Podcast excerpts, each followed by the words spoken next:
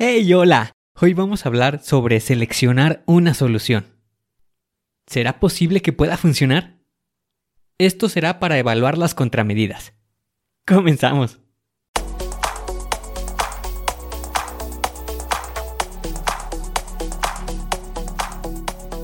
Bienvenido a Planea y Organiza. Para sobresalir en el trabajo es necesario contar con las estrategias para poder crear planes y organizarte de la mejor manera. Con esto se reducirán los problemas como el estrés y la incertidumbre. Para que tenga resultado, lo más importante es aplicar las herramientas. En Planea y Organiza hablamos de las estrategias que se utilizan en las mejores industrias, para que así tú puedas saber qué hacer, cómo proceder y encontrar un porqué. Por último, te ayudamos dándote los pasos a seguir en cada estrategia para que los apliques en tu oficina y así puedas llegar a la meta, crecer de manera profesional y personal. Te vamos a compartir las herramientas que utilizan los líderes para planear y organizar y así las utilices y ponlas a prueba. Soy Ángel Hernández y si me lo permites te voy a acompañar en tu camino paso a paso. Comenzamos.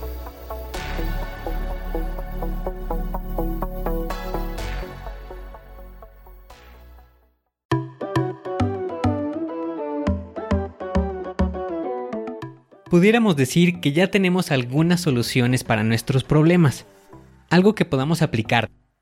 Pero nos preguntamos, bueno, ¿cuál de todas puedo tomar? Y solo por ese simple hecho, pues nos empezamos a, a frustrar, empezamos a tener dudas y no avanzamos.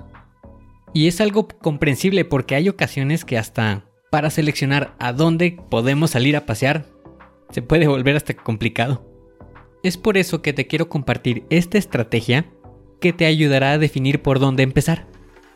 Esto lo estamos definiendo en cinco pasos. Primero, enlistar las posibles soluciones.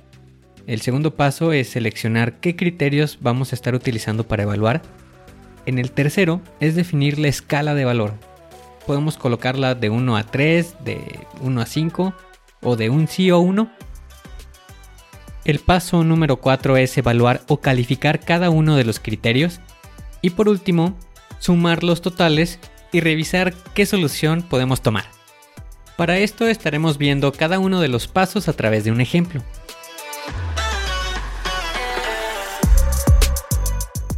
Imagina la siguiente situación. Te acabas de cambiar de ciudad por cuestiones de trabajo y tienes que seleccionar un lugar donde te gustaría vivir. Para este ejemplo, vamos a decir que es una casa en el norte de la ciudad y la otra casa, una segunda, al sur de la ciudad. Estas serían las dos opciones, las dos soluciones posibles. ¿Qué es el paso número uno? Ahora, para el paso número 2, que es seleccionar los criterios a evaluar, aquí vamos a colocar cuatro. Algo que me gustaría estar revisando es la ubicación de la casa. Esto con respecto al trabajo podemos colocar como relevante el tiempo de traslado. Otro criterio, vamos a seleccionar el precio de la casa.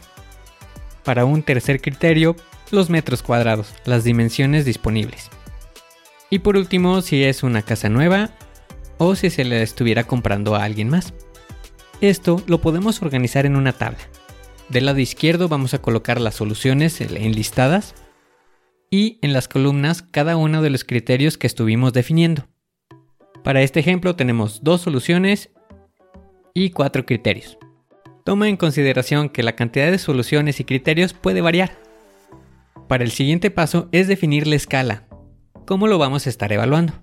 Aquí lo vamos a evaluar en el ejemplo de una manera sencilla, de 1 a 3, siendo el 1 de menor beneficio, el número 2 como un beneficio medio y el número 3 con grandes beneficios. Esa será la escala que utilizaremos para el ejemplo. Para el paso número 4 vamos a comenzar a evaluar, a calificar cada una de las soluciones para cada uno de los criterios. Por lo que para la casa que se encuentra ubicada al norte, respecto a la ubicación le vamos a dar un valor de 1.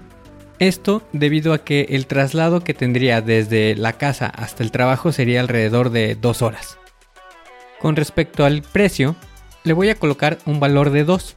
Esto porque es alcanzable el costo.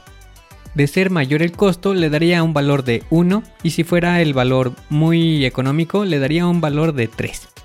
Con respecto a las dimensiones de la casa en metros cuadrados, le daré un valor de 3 ya que es de mayor dimensión a lo que yo estoy considerando. Y con respecto a las condiciones de la casa, le daré un número 3 ya que es una casa nueva. Ahora evaluamos la segunda solución, es una casa que se encuentra al sur de la ciudad.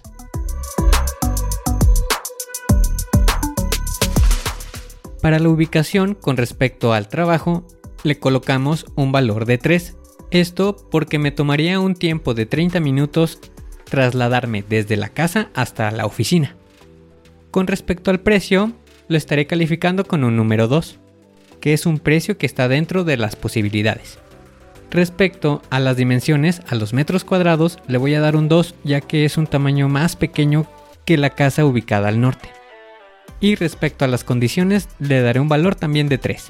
Esto porque es una casa nueva. Para el siguiente paso, corresponde al número 5, sumar los totales. Esto quiere decir obtener el valor de cada solución con respecto a cada uno de sus criterios. En el ejemplo que estamos mencionando, para la casa ubicada al norte está obteniendo un resultado de 9, y para la casa ubicada al sur, que es la segunda solución, la suma de los criterios me da a 10, por lo que en base a los criterios, la segunda opción la podemos considerar como la más factible.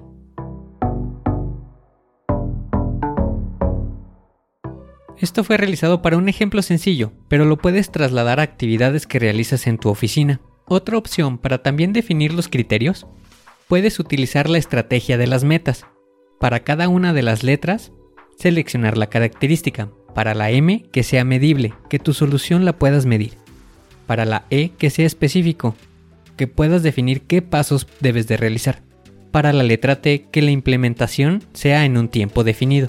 Para la letra A, que sea alcanzable, esto corresponde a los recursos, como el costo, como el personal disponible, si tengo que subcontratar a alguien más o si lo puedo delegar.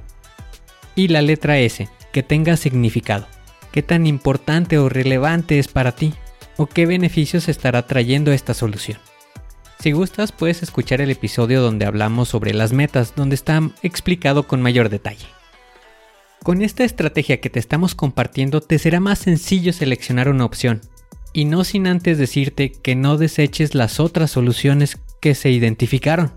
Y esto es porque puede ser que la primera opción no estuviera funcionando, que no te esté dando el resultado que estás esperando. Y en ese momento puedes probar la segunda opción. Esto te ayudará a poder definir qué camino seguir para alcanzar la meta. Esto te ayudará para que seas más organizado y como resultado te ayudará a ser reconocido en tu trabajo.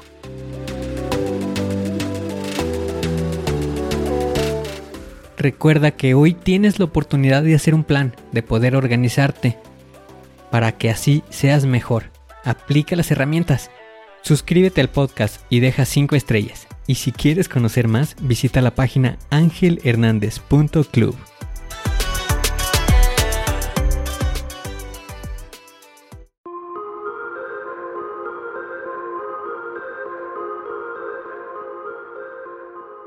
¿Y ahora qué sigue? ¿Cuál es el siguiente paso que tienes que dar? Lo más importante es iniciar hoy, paso a paso. Pero empieza para estar más cerca de alcanzar tu meta. Las herramientas de las que hemos hablado ya las conoces, pero el problema es que no las utilizamos. No las pierdas en el olvido.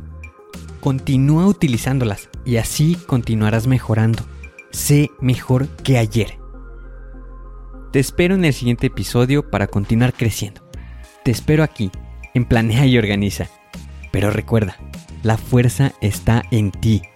Respira fuerte, concéntrate y haz que suceda.